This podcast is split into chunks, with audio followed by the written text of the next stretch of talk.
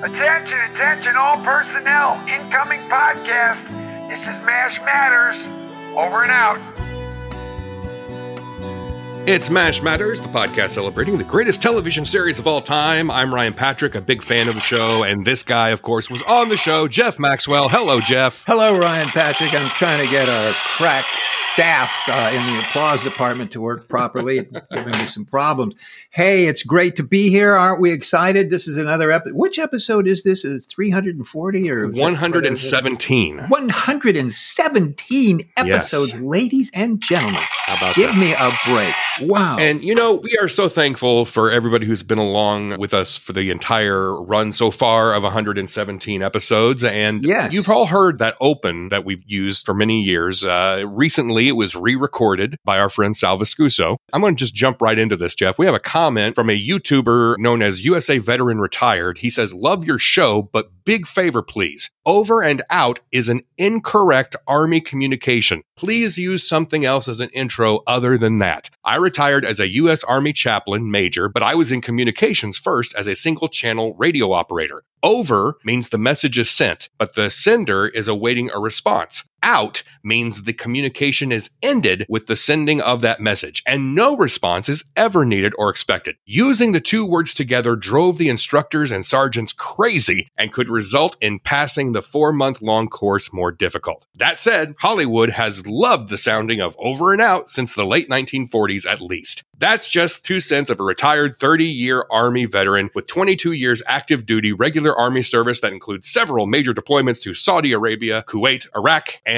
Afghanistan. Thanks for hearing my rant. God bless. wow. Okay, well, first of all, thank you for your service. Secondly, I had no idea. Over and out, I just assumed that was something that everybody said. I didn't know it wasn't a thing. Did you? No, I had no idea. I, I over and out seemed to just roll off the tongue. But gosh, if it's incorrect. I think that we need to remedy this. So let's just start the show over again. How about that? All right. All right. Yeah, let's go. Here we go.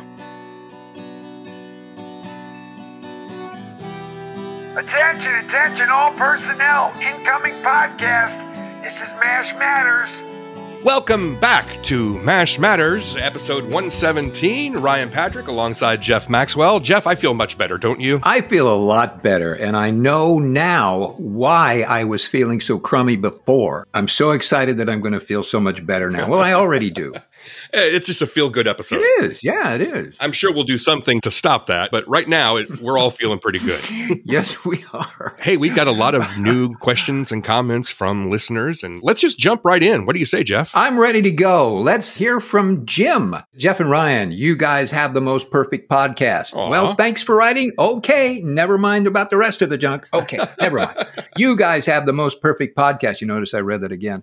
Learning so much about the greatest TV show of all times and getting so many laughs throughout it. My first comment has to do with the military accuracy. I recently watched season four, episode five, entitled Hey Doc. The noteworthy part of this episode is Frank getting into a tank and taking out half the compound. Mhm. The tank was brought there to scare off North Korean snipers as a favor for Hawkeye and BJ, helping the tank commander with a personal problem.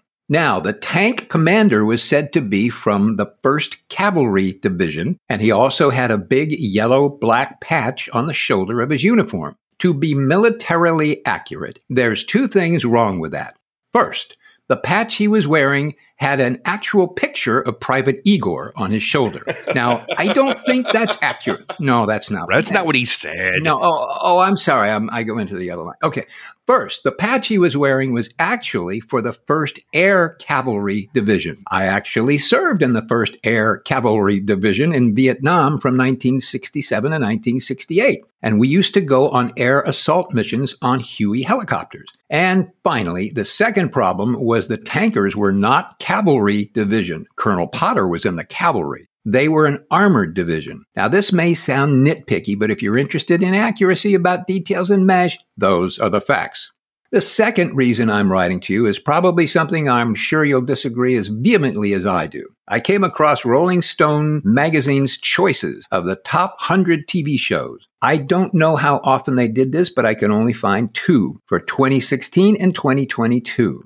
In 2016, MASH was in the 16th spot, and in 2022, it dropped down to spot 25. This is a travesty, since we all know MASH is the best TV series ever. The Sopranos seem to always be at the top of the list when we all know which series should always be at the top of the list. All right, Jim. Thank you. I get it. You're right, by golly. I don't know about all that cavalry stuff, and it's hard to say. Can you say cavalry really fast? Cal cavalry. I think if you try too hard, you like over enunciate the L. So it's Calvary. Yeah. Calvary. Calvary, yeah. Cal- Calvary? Cal- Calvary. Calvary. Hey, Cal- Calvary, lady. So, uh, first of oh, all, you know, may I comment on on this little uh, issue about the Rolling Stone? Yeah. I, I looked up the uh, articles about the you know who runs from hundred down to one and who's the best show. Here's the one thing that they said about Mash, and I think this really says it all. That episode, speaking of the final episode of MASH, directed by Alda himself, remains one of the most memorable, uniting experiences in American media history. Mhm. So, 10th place, first place, 19th place, it doesn't matter. You get that kind of a sentence, I'm in. Yes. So he's talking about the Rolling Stone list. Variety also just in the last few weeks released their list of the top 100 shows of all time. And MASH came in at number 24. Mhm. Uh, and number 25 is The West Wing. And I'm sorry, The West Wing and MASH both deserve to be much higher up on that list. So Yeah. Everybody has their own opinions. We're of the opinion that MASH deserves to be at least in the top five, at least. You know, shows like The Sopranos and The Wire and things like that, they always seem to get the number one spots. I think the, uh, let's see, on the variety, the number one was uh, I Love Lucy. Number two, Mad Men. Hmm. Number three, Sopranos. Number four, The Simpsons. And number five, Breaking Bad. Hmm. I agree with a couple of those, Mhm. but I don't agree if those are bumping MASH to 25 and 24. Yeah, and who's deciding these uh, numbers? You know, who's picking Right. these? There are various people that are working for Variety or for uh, Rolling Stone. I don't know. How much do they know? Who are these people? We got to call them up and say, "Hey, what do you think you're doing, pal?" May, may I clear one thing up? I forgot to do this in the very beginning of the uh, episode. I need to say something about. I talked about going out to dinner at, on New Year's Eve Oh, yeah. In our last episode, you talked about last that. Yeah, episode, yeah. and I was so stunned. You know, it was a fixed price kind of meal, and um, nobody knew what exactly the price was, and we didn't care. And oh boy! Yeah. And yeah. so then I said, "Oh my gosh!" I was stunned when the check came, and it was eight hundred dollars. Uh huh. Well, just to be clear, that was not eight hundred dollars for four people. Mm. That was $800 for two people. So I didn't know that. And not that that was, you know, we still can eat here at, at Maxwell's house. but, uh, you know, you, you got 400 bucks a plate. That, that's, you know, that's getting up there for Yeah. a little. Little high. Yeah. Man, you know what? Ramen and bologna is good for a month. So, you know, you'll be fine. You- look, we got doggy bags. We took it home. So it's still, we put half of it in the freezer. like gold plated doggy bags? they were they were in actual dogs. So Yeah. they were they gave you the doggy and you took it home and you put it in the freezer. No. Hey, uh, thank you, Jim, Oh. for your letter and all the uh, clarification about the patch. Yeah. You know what's interesting is when you watch MASH on the DVD, it's higher resolution. And so you can really zoom in and see some stuff that you couldn't see during the regular run. And if you look really close on the patch, I don't know if you know this, Jeff, if you look really close to the patch, it says over and out. Oh, really? Yeah. So uh, there's so many things wrong with that patch. Oh my gosh! Well, Jonathan says, Hi, I am a listener from Israel. I am 53 years old and a MASH fan for what feels like my whole life. I had sort of a random observation from watching a recent episode, season 4, episode 3. It happened one night. I noticed something in the scene where Potter is yelling at a U.S. general to stop them from firing artillery over them because it was hitting the 4077th. The part I noticed was radar. Gary Burghoff was a master at reacting to the colonels talking to someone on the phone, nodding his head, smiling, looking proudly at his colonel. It is a small detail, but great stuff. In general, as I am rewatching episodes lately, I have noticed how great Gary was. In some ways, the glue of the show, just like his character. Just thought I would mention it. I love the podcast. Keep it up. Thank you, Jonathan. hmm. I agree. Uh, You know, I love watching Gary in scenes because there are these little nuanced things that he does. you may not notice the first 10 times you watch the episode. But then all of a sudden you notice that he is making some little face or some gesture that is just so funny Mhm. and so perfect for the character and brings so much to that scene. Just watch Radar. If you're watching a scene with Radar, and even if he's in the background, watch Gary Burghoff and see what he does, the little tiny quirks and ticks and everything he does that brings so much to that character. Yeah, he's he was fabulous, incredibly terrific, incredibly talented. You remember uh, our tapes, uh, McLean Stevens that had said he was the best actor on the show. Yeah. I know, and and kind of if you watch it, you know, uh, hey, he is, and like you say, all these tiny, small things that he was doing, he was always present in that scene, whether he was the focus of the scene or not. Yes. He was always there and always being that character and being in that character in that moment. I imagine too, and you can speak to this, Jeff, on a TV set where you're maybe doing multiple takes. When you're doing take five, take six, take seven of the same scene, that's kind of hard to do to stay in it every time you're shooting that scene. Is that true? Not if you drink heavily. If you drink heavily, it just seems to go right past you. You know, you don't care. It's, Yeah, okay, all right. that. Yeah. That's your acting technique then. yeah. For you kids coming up, drink heavily in a scene and it'll be wonderful for you. oh, by the way, Jonathan's last name is Burghoff. I don't know if you mentioned that. I did not. I wasn't going to reveal that information. Okay. Uh, Bram says, My question pertains to Larry Linville.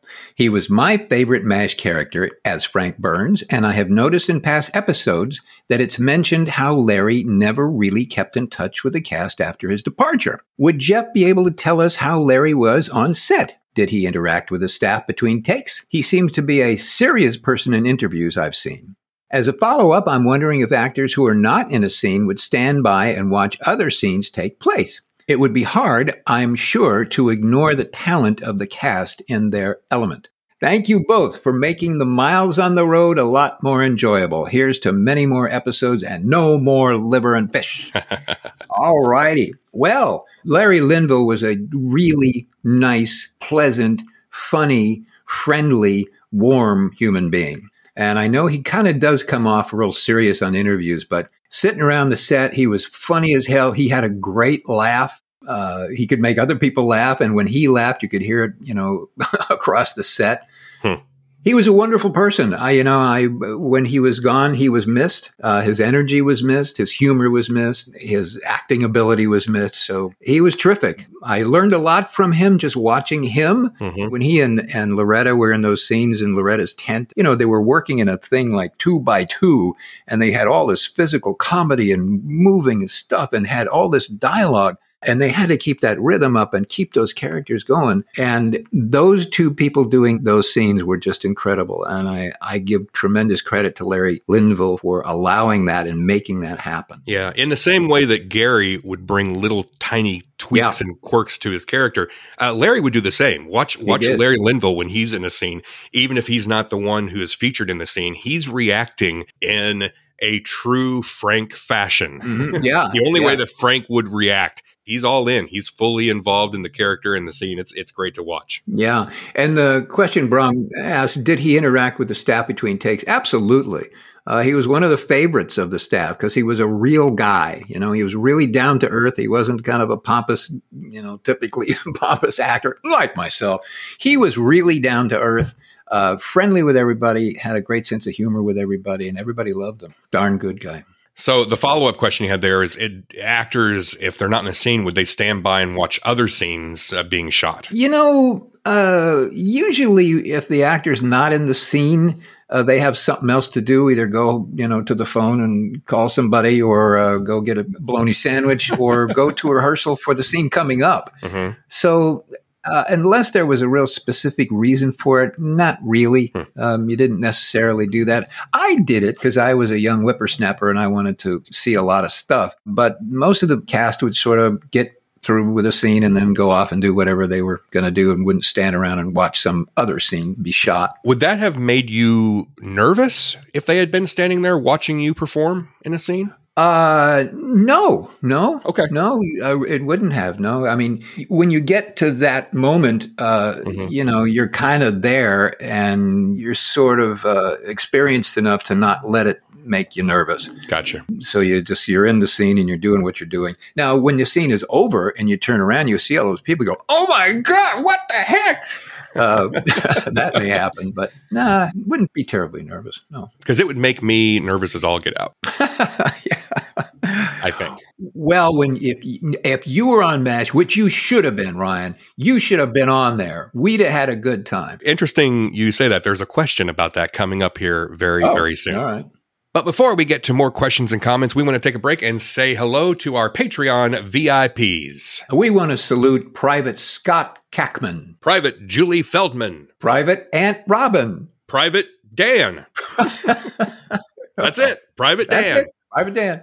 Not Uh, Uncle Dan. Not, you know, Aunt. Robin and Uncle Dan. It's just Private No. Dan. Yep. Selling a new series. And now from NBC, it's Private Dan.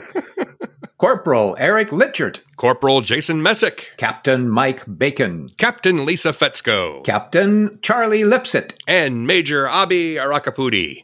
Thank you for supporting us at Patreon. You can support us as well for as little as $3 a month. Just go to mashmatters.com slash support. We got a message here, uh, and I'm, I'm sorry, I forget who sent this to us, but it says, I love that you named your Patreon levels after Army ranks, but you really missed the boat by not offering a level called Corporal Captain. Hmm. Yeah, I know. Hmm. Look, we were young, we were dumb when we put this together the first time.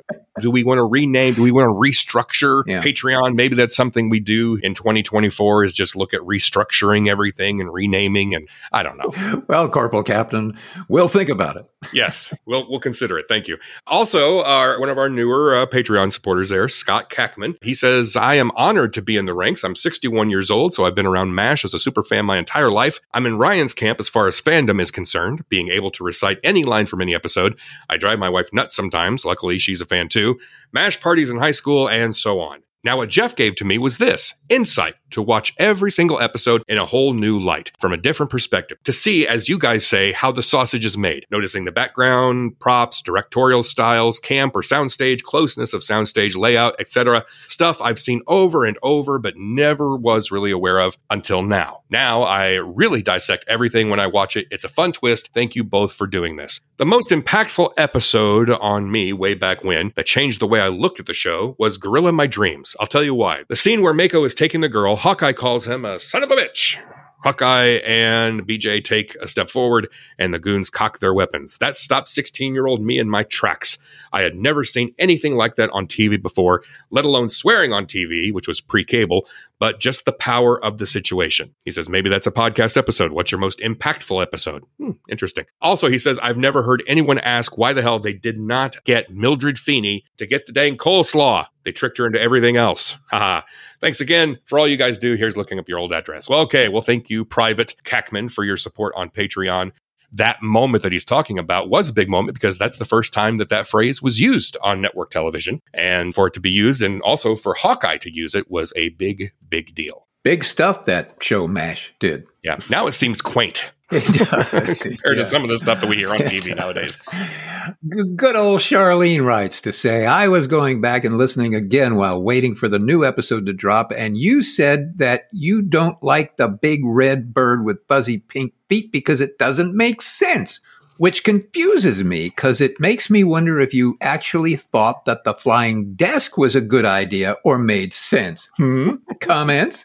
Give my best to Walter and George. Aha. Ah, here we go again. Okay, so I know that we are in the minority when we talk about this, Jeff, because Yeah. the big red bird with fuzzy pink feet is a uh, fan favorite scene with Klinger. Mhm. It's just one of my least favorite scenes. I think Yep. it's just so silly. And uh, anyway, I'm not going to get into that. But does the flying desk make sense? Well, yes and no. So that is in the episode To Market to Market, which is like the second or third episode ever produced, where Henry's oak desk, they are able to trade for some medical supplies that they need, but they're locked in Henry's office. So the only way they can do it is to use instruments to saw the back wall off of his office and then a chopper. Then they hook it up to a chopper and the chopper flies the desk off. So, you know, the concept of breaking down the wall, I think that's silly. Yes, I, I'm not going to contest that. Flying the desk away. I mean, helicopters fly. That's what they do. They do. What they didn't do is hook the desk up to a hang glider and put fuzzy slippers on it Right. and then pretend that it flies. Paint the desk pink and then Right. No, no, no, no, no. So there is a difference there, Charlene. There is a difference. Plus, the helicopter was real. Thank you. The helicopter really flew the desk away. Right. Yep. Jamie Farr did not really take flight. No. He was against a green screen or whatever, and it was really bad visual effects to make it somewhat appear that he was flying away when he really wasn't. That to me is why it looks so silly, is it it doesn't look real. No, it doesn't. Because it's not. But that helicopter flying that desk away is. And we apologize to all of you who watched that episode and think it really is real and that he actually is flying. Oh, We've now revealed the truth behind that. So, so sorry to all of you people. sorry. Yeah. Rick says, Hello, Ryan and Jeff. My name is Rick from Sumner, Washington. I was 10 years old when the original run of MASH aired on TV. My church had a camp near the Fox Ranch in the Malibu State Park. And in 75 or 76, I was able to hike in to the MASH set and take some photos as no one was there at the time. I've attached some pictures for you to see. I love the MASH Matters podcast and I greatly appreciate all the behind the scenes stories as well as your great interviews with cast members. Keep up the great work. Well, thank you, Rick. And these pictures are amazing. They are. They are. Here he is, teenage Rick, standing in front of one of the tents. Yep. There's Rosie's, there's the latrine, hmm there's the uh, the OR, and then he's got a wide shot of the camp. So, okay, so I'm confused, uh, I guess, by this because at the time it wasn't Malibu Creek State Park that owned it at the time, right? Fox owned it. It was the Fox Fox. Ranch. 20th Century Fox owned it. So. Did 20th Century Fox, I guess, just not have any security? What's could anybody just walk into the camp? I mean, obviously Rick did it. That that's amazing to me that they were able to just walk into the the camp and there's everything. He could have had a bunch of movie cameras with him and started his own series with Right. that set, and not paid a dime for the rental of the anything. Yeah, I don't know. That's amazing to me. Yeah, it is. I don't know whether I don't remember Fox having any security. I mean, nobody ever talked about it out there, but I don't know. It's a good question. Yeah. And it's real, you know, quite frankly, it's really fun for me to see these pictures, seeing the swamp and then the uh, the OR behind it. That area was where everybody uh, huddled in when it was really freezing cold. Mhm. A lot of the wardrobe was kept in that building, so a lot of people would come in and get into a lot of extras and stuff would come in and to uh, get dressed and. A lot of makeup was put on there. They had heaters going on in Ah. that building because it was cold. Ah, So everybody would freeze and shiver in that that building. And I that tin hut, you know, that roof is just. I remember that so uh, vividly because it was really cold. it made it even that much colder. It's fun to see those pictures, though. I yeah, mean, we'll we'll put the pictures in the show notes for this episode, episode 117 at mashmatters.com. I like the latrine. You can see that has a big sign that says beware rattlesnakes on it. yeah, And I'm not sure if that is for the show or if that served a double purpose. It's could have been. Yeah, It's a good thing to know. Mercy.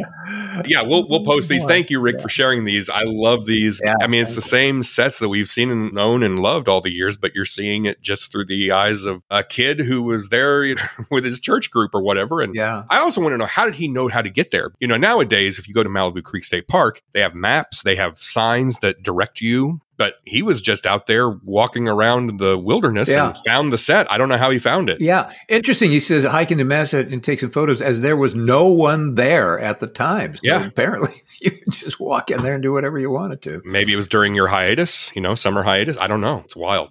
And Maddie says, Hey, my name is Maddie. I'm currently in school to become a behavioral health nurse for the U.S. Army. Wow, that's pretty cool. I wanted to say MASH was an important part of me growing up that I wanted to become a doctor. But as I grew up, I considered the nurses to be my personal heroes. I enjoyed watching these nurses do their jobs. This has inspired me to join the Army. I hope to join as a second lieutenant, and I'm earning a BS in nursing. Nice. Wow. Well, congratulations, Maddie. You're doing a wonderful thing and uh, go for it. Yeah. Be good at it. You'll help people and do nice things and good things for good people. That's So right. Congratulations. And certainly Loretta Swit talks a lot about this, her own personal experiences, people writing to her and saying how much, you know, her character inspired her to become a nurse. Um, so it's really heartwarming to hear how impactful MASH was to people and, and how many careers it's actually started. And still starting. Yeah.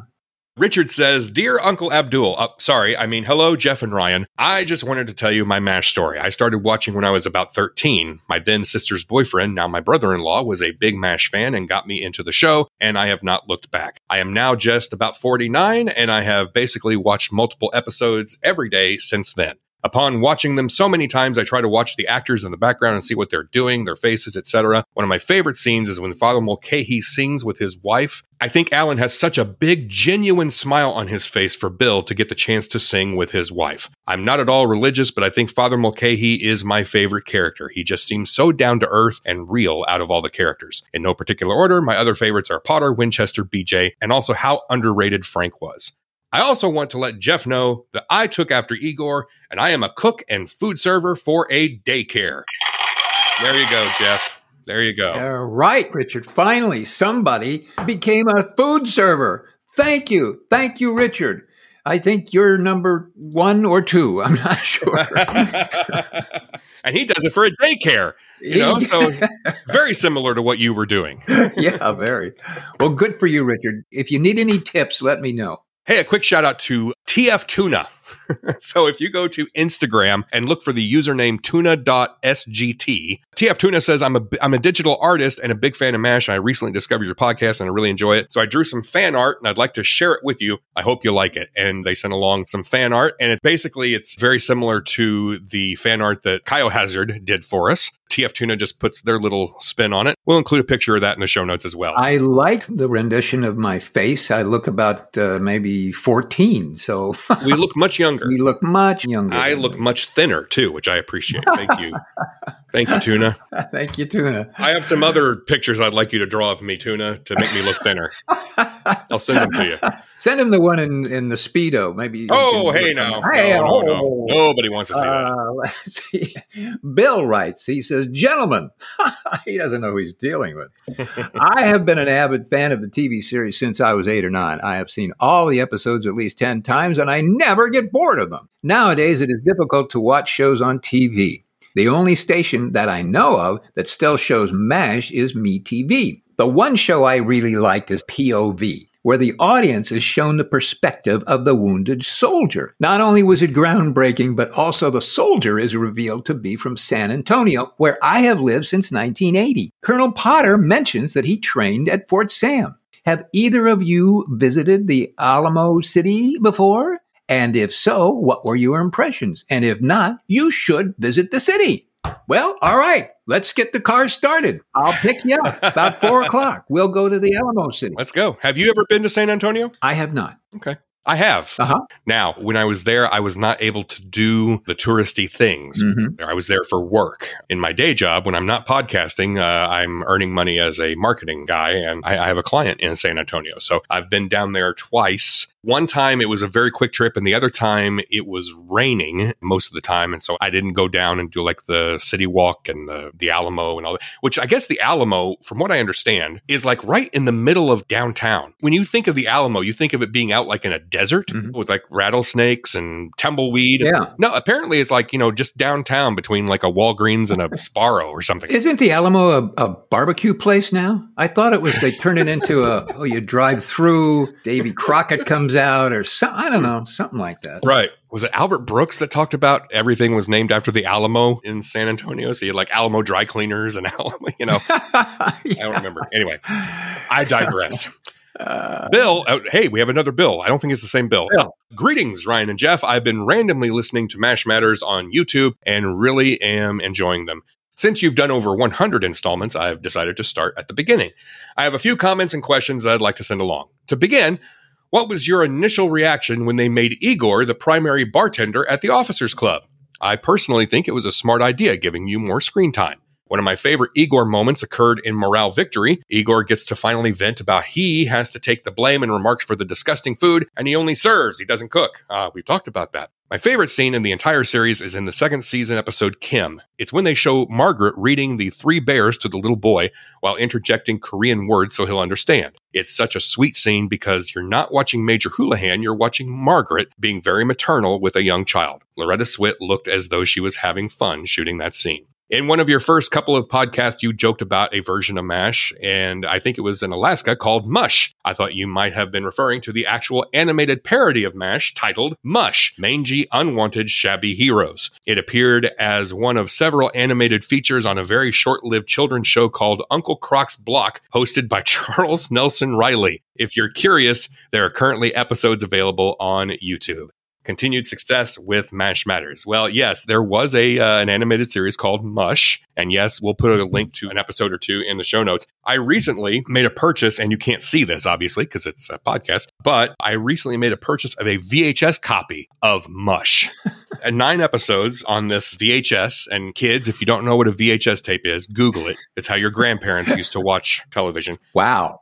Yeah, I never saw that. I have never seen that. I will. I'm going to have to take a look at that because I have never seen this uh, animated series. Well, you can rent my VHS copy of it if you want. okay.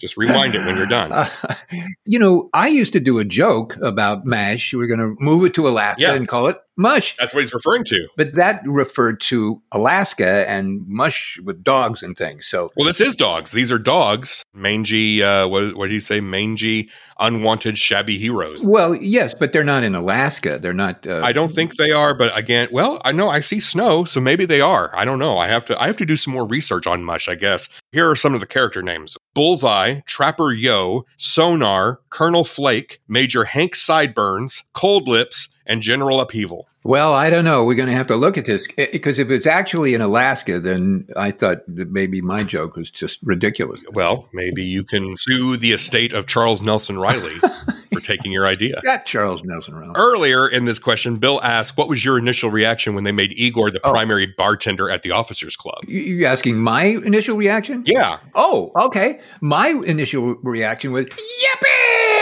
um, pretty much that's what it was. I mean, certainly if I was uh, made the uh, bartender. However, I don't think I was actually then the permanent bartender because I think during the series and along the way there were other people that sort of showed up. Klinger was in there quite a few times too. Klinger did, but you yeah. were in there more often than not. Yeah, that's true. That is true. They never actually like did a, a, an event and said, "Jeff, come over here. We'd like to talk to you.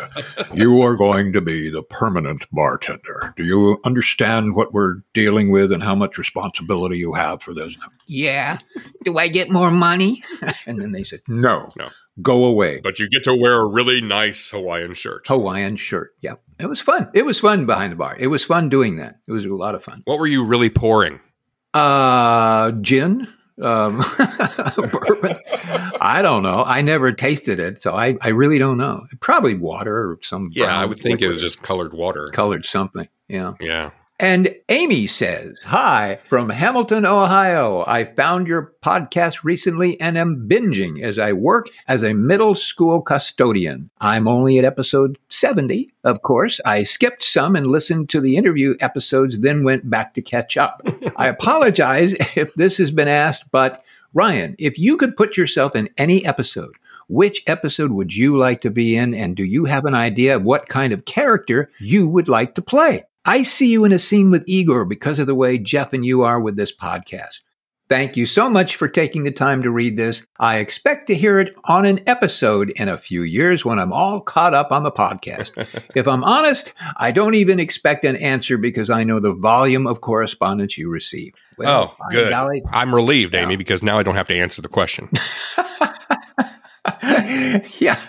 No, you have to answer the question, Ryan. You've got to answer this. It's not fair. Amy's written okay. in. She wants to know. Well, all right. Well, Amy, uh, that's an interesting question. It's really a hard question to answer. What episode would I like to be in? Do I have any idea what kind of character I would like to play? So, are you saying take an existing episode and sub me out with one of the actors playing in that episode or adding a whole new character to that particular episode? Let me just say this. I thought about this. Here's a couple of episodes that I would like to be in. I would like to be in War Correspondent because I had a mad crush on Susan St. James. to be able to just be in the same breathable air with Susan St. James. That's why I would want to be in that episode. I would like to be in the episode Too Many Cooks because then I could eat Private Conway's excellent cooking. And then, so I thought about this as an actor because I, I would never assume that I would be a, a, series regular. So I would be a guest star and I could come in as Roy Dupree in the episode Temporary Duty. That's the episode where George Goober Lindsey comes to the 4077th and Hawkeye goes to the 8063rd. I could come in and play Roy Dupree. Hmm. I get to be annoying. I get to frustrate the bejeebers out of BJ and Charles. I get to uh, ride Sophie for a few minutes and then I'm gone that sounds like a pretty good guest stint for me. I think you've answered this very succinctly and completely. I, and you were trying to weasel out of it for a minute there. But I, know, I think I know. think you did a really good job. Yeah. It would be great if we were in a scene together. That would be fun. If you came in as a guest actor and we had some kind of scene, that would be a lot of fun. We're going to have to do a remake of MASH and make that happen. Amy also said Amy uh, skips over some of the episodes. I do the same thing. In fact, I've pretty much skipped out of this entire episode to this point. Uh, Episodes of what? Yeah, exactly. uh, okay, this is from Brigid. I don't know if I'm pronouncing this right. Bridget? Bridget. I, my guess is Bridget. Okay. Well, let's go with Bridget. Okay. And if I'm wrong, I'm so sorry, Brigid. Hey guys, huge MASH fan from Australia. My dad even mentioned my love of MASH in his wedding speech at my wedding. Anyway, currently rewatching for about the 20th time, watching with my youngest son who is 13 and watching for the first time. He is already a fan and researching different aspects of the show and looking things up on the internet. Jeff, he has a question about the third season episode called Bulletin Board. He wondered how long it took to film the tug of war scene, and if you did more than one take where everyone falls in the mud, and how long it took for everyone to get the mud off of them. Love the podcast. Cheers, Bridget and Rory. Now, Rory, I'm pretty sure I got that name correct, but Brigid, Bridget, I'm sorry. Maybe it's Brigadier. Maybe it's a short. Ah, there you go. Brigadier. Okay. So, Jeff, what do you recall about the tug of war scene? Not a darn thing. All right, moving on.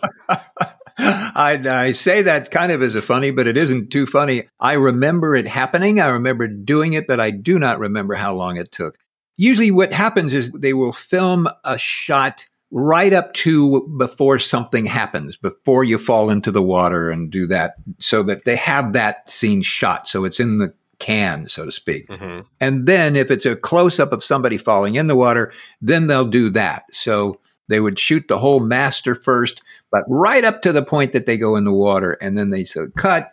And then they move the cameras over close up and somebody would fall in the water. And that's the way they do it. So the whole thing would be shot first, right up to that point, and then they shoot the close up of that action. How long that took, I, I honestly don't remember. It was well, and part of it for you is that you were one of the lucky few in that scene that does not go into the mud. Absolutely, you stay clean. Almost everybody else goes in the mud. It was in my contract. I said Maxwell stays clean. I don't work dirty. yeah, right. Uh, Erland says, Hey, Ryan and Jeff, this is probably a long shot, but I thought I'd give it a go anyways. First of all, I really enjoy your podcast. This is not meant as a question for your question and answer episode, but it is more of a personal thing. I have a podcast on history, which is called Well, That Aged Well. Oh, that's cute. I love MASH, of course, and as a massive history buff, you should see my bookshelf. I find the Korean War fascinating. I have, of course, after I finished MASH, read Dr. Apel's biography, An Army Surgeon in Korea, which is a brilliant insight into a real life MASH unit. You should read that book, by the way, and I'd love it if you do an episode on the real MASH units, which brings me to my question. Again, I realize this is a long shot, but do any of you know any historians who study real MASH units? because I would love to do an episode on life during the real MASH myself on my podcast. I'd be happy to get any help as this would be a fantastic topic to cover. Well, do we have we got anybody we can refer to Erland and help him out? Not necessarily. That's why we're putting it here on the podcast. I know Erland, you said this question wasn't really for a Q&A episode, but hey, too late. We put it in here because I thought it would be good just to put it out to the uh, MASH universe and see if anybody out there knows of anybody or if somebody listening is an expert about real life MASH units please reach out to us. We'll we'll put you in contact with them. And if Erland, you get somebody and it works out for you, it's only twenty five hundred bucks to uh, Ryan and Jeff. Right. We take payments or Visa and Mastercard. He referenced a book called MASH, an Army Surgeon in Korea by Otto Apel Jr. I just recently purchased a copy of this book. I have not read it yet, but I look forward to reading it because it's uh, basically a firsthand account of life in a MASH unit in Korea. Mm-hmm. So uh, I'm I'm looking forward to reading that someday. I have about 37 books on my nightstand. so one more here. All right. This person asked to be anonymous. Hello, I've been listening to your podcast for a couple of years now. Honestly, during COVID, it was very well timed that I came across you while also getting back into the show after many years. Both were such welcome distractions. I grew up, like many of your listeners, an avid fan of the TV show. I was 12 years old when the show ended and can still remember watching the series finale with such mixed emotions. Largely, I just hated to see it and all the people I loved go. I cried every time Henry died and every time Radar went home. I wanted to go to Packo's in Toledo and thought about how Hawkeye, Trapper, and Charles probably did all meet after the war for dinner in Boston. Colonel Potter and Radar also didn't live far from each other, and I'm sure they got together a few times in the years after the war. If there was ever a full MASH reunion, it would have likely been at Colonel Potter's funeral in the 1960s. Just some thoughts. I watch MASH now thinking back to when I was a kid. As a young boy, my parents argued a lot, especially around grades two through five. Those were some tough years in some ways. Not every day, not every month, but just often out of nowhere. And when it did happen, it was rough. But when they argued some evenings, I was typically watching MASH reruns that were on as well as the regular weekly episodes airing. To cope, I would escape into them. I can recall how I would ignore what was going on down the hall from my room to live what was happening at the 4077th instead. The next day at school, I would be working in my classroom and imagine I was in the operating room. At lunch, I was eating in the mess tent. When I went to church, growing up Catholic, Father Mulcahy was saying Mass. In some ways, that show saved my life. Not literally, of course, but figuratively, it really did. It was a big factor in me getting through some times that were rough for a kid and eventually got better. And I've never said that or written it to anyone before now. My wife and kids will poke fun at their now 51 year old husband slash father watching this same show over and over and over and over again and still finding it both so funny and dramatically and emotionally compelling. But I have really appreciated your podcast as well and enjoyed it. You do a great job and some of the topics and guests you're able to get are so good. I lived in LA from 1989 to 1998 and I kick myself that I never went out and saw the ranch. I appreciate what you do. I appreciate what MASH has done for me and what it continues to do for me. I know you understand. Wow, my goodness. You know, what struck me here is this sentence uh, I can recall how I would ignore what was going on down the hall from my room. Uh, that's a chilling statement. Yeah. To hear from somebody who was a, a young person and to have that vividly in their brain, vividly enough to write it down today in 2024 is, is pretty stunning. So I, uh, I'm, you know, people are history buffs. I'm a psychology buff. So knowing that that was such an event for that young person uh, and what that did to that young person is kind of a it can be a disturbing thing or it can be something that was uh, actually a healing moment what happened to him later. But to not want to hear what's going on in the room down the hall is a is a chilling moment to hear. Yeah. and so the fact that mash was able to help that is just a, another wonderful compliment to the program that your brain could go into a place that was more productive and healthier than what you were apparently living with. So Thank you for saying that, and thank you for being brave enough to say that to us. Uh, it's really appreciated. Well, that's it. What? We're done. That's it? Thank you, folks, for reaching out and sending us these great messages and I would say voicemails. I'm just now realizing that we didn't do any voicemails in this episode. Wait a minute. Here's one. Here's one. Hey, Ro- hey, Ryan and Jeff, this is Bobby from Tactoria Paxton. I just want to say you guys are the greatest thing I've ever heard in my life, and if you ever stop, uh, I'll just die. So keep doing it as long as you possibly can. Thank you. Well, thank you for those kind, kind words. If you would also like to leave a voicemail, just like that fantastic voicemail right there, call and leave a voicemail under three minutes in length at 513 436 4077. It may be featured in an upcoming podcast. You may also reach out to us, mashmatterspodcast at gmail.com. We're on Facebook. We're on uh, whatever Twitter is being called this week. We're on YouTube. you can listen to episodes on any podcast player, rate and review us on Apple Podcasts, and you can buy merch at mashmatters.com slash uh, something store. I don't know. Just go there and click store and look. Okay, so last week we talked about how I haven't been feeling well and how I've been medicated. I'm still not feeling great. I'm still medicated. I'm still nowhere near my A game. I think I'm up to like L on my way back up the alphabet to A. I'm sorry. Bear with me. Well, you're doing a good job, even so. And after this podcast, I'm considering getting medicated myself. So there you go. the next episode is really going to be a doozy then. All right. Well, that's it for this episode. Thank you All so right. much for tuning in. And until next time, here's looking up your old address.